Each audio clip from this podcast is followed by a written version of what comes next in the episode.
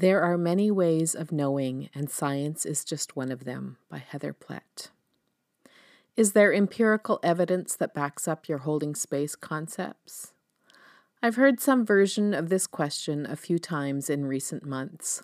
Sometimes it comes from people who are simply curious. Sometimes they want to include my work in an academic paper and need to be able to prove its merit to their academic advisors.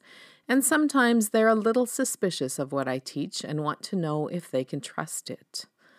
I understand and appreciate the question. I value the rigor of science and research and believe it's important to do due diligence when we're presenting ideas that might challenge our behavior or disrupt our communities.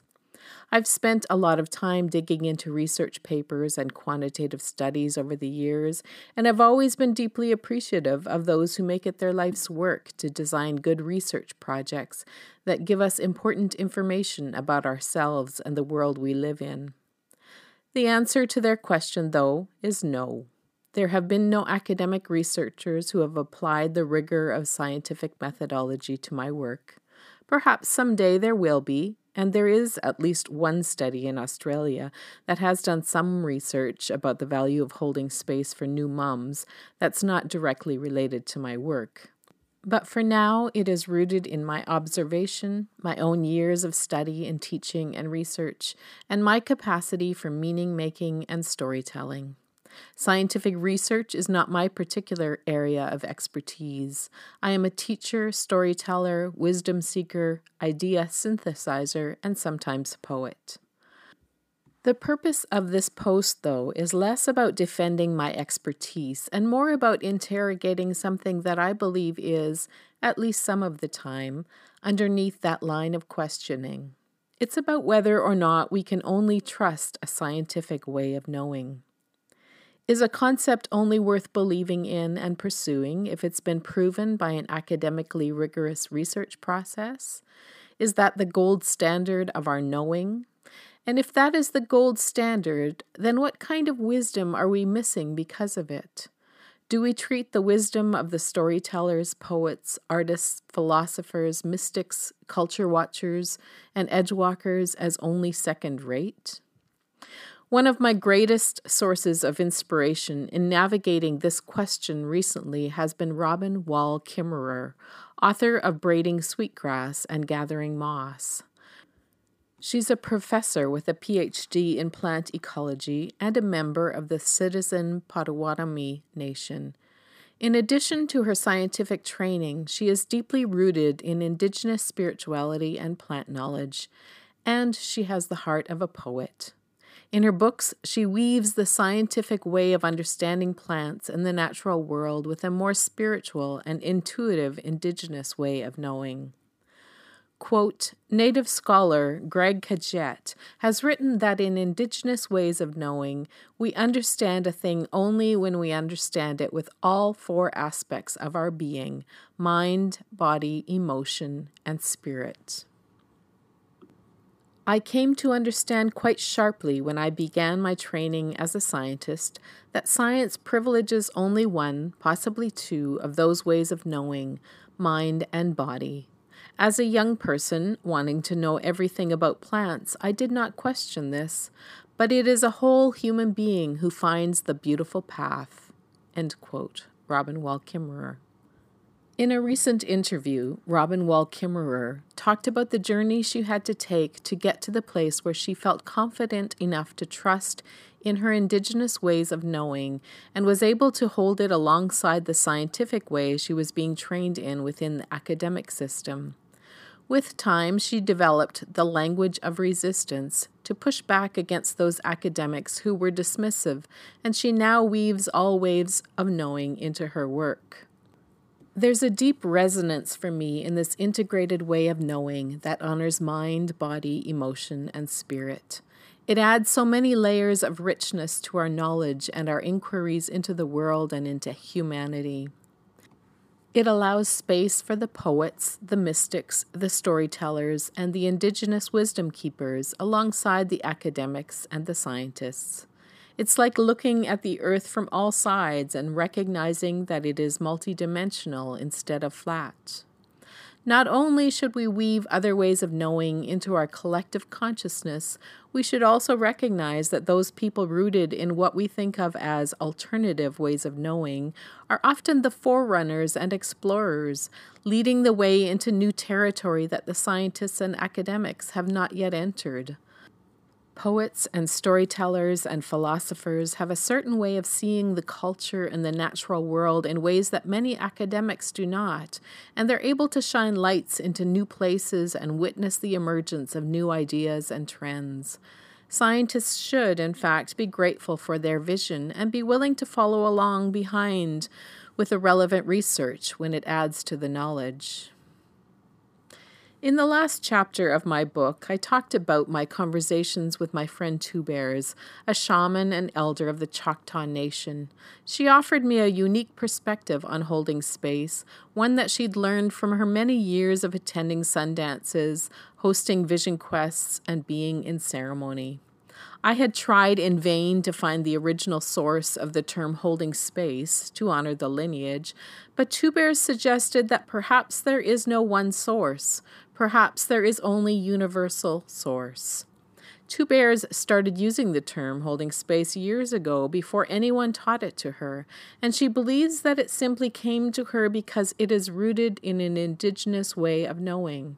Together, we surmise that the concept of holding space is being awakened in many people all over the world, myself included, simultaneously because it is badly needed in the world right now. If we block it because it doesn't fit the kind of wisdom that's acceptable in the dominant culture, then we miss an opportunity for meaningful cultural shift and healing. I wonder what might change if we brought a more holistic wisdom perspective, like what Two Bears offered me, into our education systems. What if we trained our kindergarten teachers in mysticism as well as academics, and they transformed their classrooms and lessons accordingly? What if we taught elementary students how to spend time in nature, how to be in ceremony, and how to talk to plants? What if our high school students all had to spend at least one week a year immersed in the spiritual teachings of their indigenous cultures? What if we wove emotional and relational education and holding space into our academic education all the way through university? Perhaps if we did, we would find ourselves moving in greater rhythm with the natural world. Perhaps then we would no longer treat the land and all that grows on it as resources, but as kin, as Robin Wall Kimmerer teaches. Perhaps we would also know how to build healthier communities where nobody would be marginalized, and even the most vulnerable and least productive would be highly valued. Perhaps we would consume less and love more. In the midst of this pandemic, I find myself looking for this more expansive, more holistic lens on the experience we are in globally. While science is crucial in helping us cope with the deadly pandemic, and I am grateful for the many researchers pouring their time and energy into this, I also want to know what the poets are saying about the, how the pandemic is changing us. I want to hear from the storytellers and philosophers about what is being revealed in our culture. I want to sit with the wisdom of the mystics as they guide us in a spiritual inquiry into how this virus is interacting with the world. I want to hear from the shamans and indigenous elders and artists. I want to sit at the feet of wisdom weavers like Bayo Akomalafe, or those who gather around science and non-duality. Surely there is greater wisdom available to us than what we hear from the most prominent voices in our media streams. Last night, after spending a full day writing, I closed my computer at the end of the last chapter and went for a walk. It was one of those beautiful winter evenings when the low cloud cover reflects back some of the light of the city and the snow has a pinkish, mystical glow. To get away from the lights and noise of the street, I walked down to the riverbank not far from my house. There isn't a well-trodden path down to the river, just a deer trail through the tall grass and shrubbery, and I had to climb over dead trees to get to the edge of the frozen river. It was worth it, though, for the stillness in that liminal space between land and ice. Across the river, I spotted some movement and realized that I was being graced with the rare presence of a coyote as it dashed along the frozen river.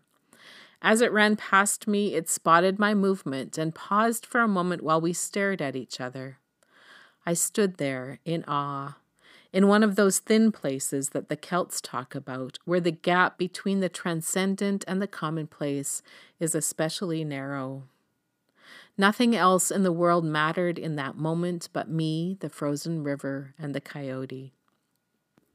I was reminded as I stood there of what Richard Rohr writes about in The Naked Now, Learning to See as the Mystics See, about seeing a sunset as the mystic sees it. Quote, "One man saw the immense physical beauty and enjoyed the event in itself.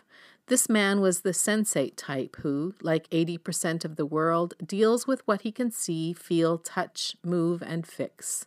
This was enough reality for him, for he had little interest in larger ideas, intuitions, or the grand scheme of things. He saw with his first eye, which was good. A second man saw the sunset. He enjoyed all the beauty that the first man did.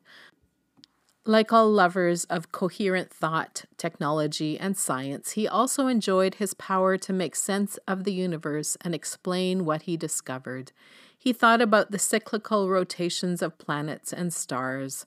Through imagination, intuition, and reason, he saw with his second eye, which was even better. The third man saw the sunset, knowing and enjoying all that the first and the second man did. But in his ability to progress from seeing to explaining to tasting, he also remained in awe before an underlying mystery, coherence, and spaciousness that connected him with everything else. He used his third eye, which is the full goal of all seeing and knowing. This was the best." End quote. That third eye way of seeing has always been present for me for as long as I can remember. More than once in my youth, I remember trying to describe how it could move me to tears to watch the grace with which a deer jumped over a fence. The people I was talking to looked somewhat puzzled, not understanding how that could have been so meaningful to me. There might have been one or two dismissive comments like, "What have you been smoking lately?"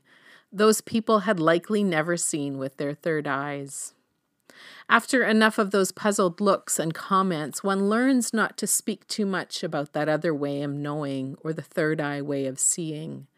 Deep down, though, I always trusted it and knew that I could return to it, even when I spent years keeping it hidden so as to make myself more acceptable in corporate, academic, or religious environments.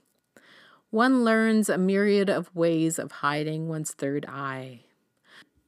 Like Robin Wall Kimmerer, though, I have developed the language of resistance over the years and have found enough grounding, support, and confidence that even those with puzzled looks, ridicule, or suspicion can cause little more than a glimmer of self-consciousness in me now. The beauty of finally living with your third eye exposed after years of trying to hide it is that you have an easier time finding others who also see with their third eyes. And when you spot each other, there is a look of recognition and familiarity that passes between you because you know that this is another person who has stood in thin places. Right now, in this complex time with multi-layered challenges coming our way, more of us need to find the courage to uncover our third eyes and speak from our other ways of knowing. There is no one way of knowing that will see us through this shadowy time. We need to gather all ways of knowing.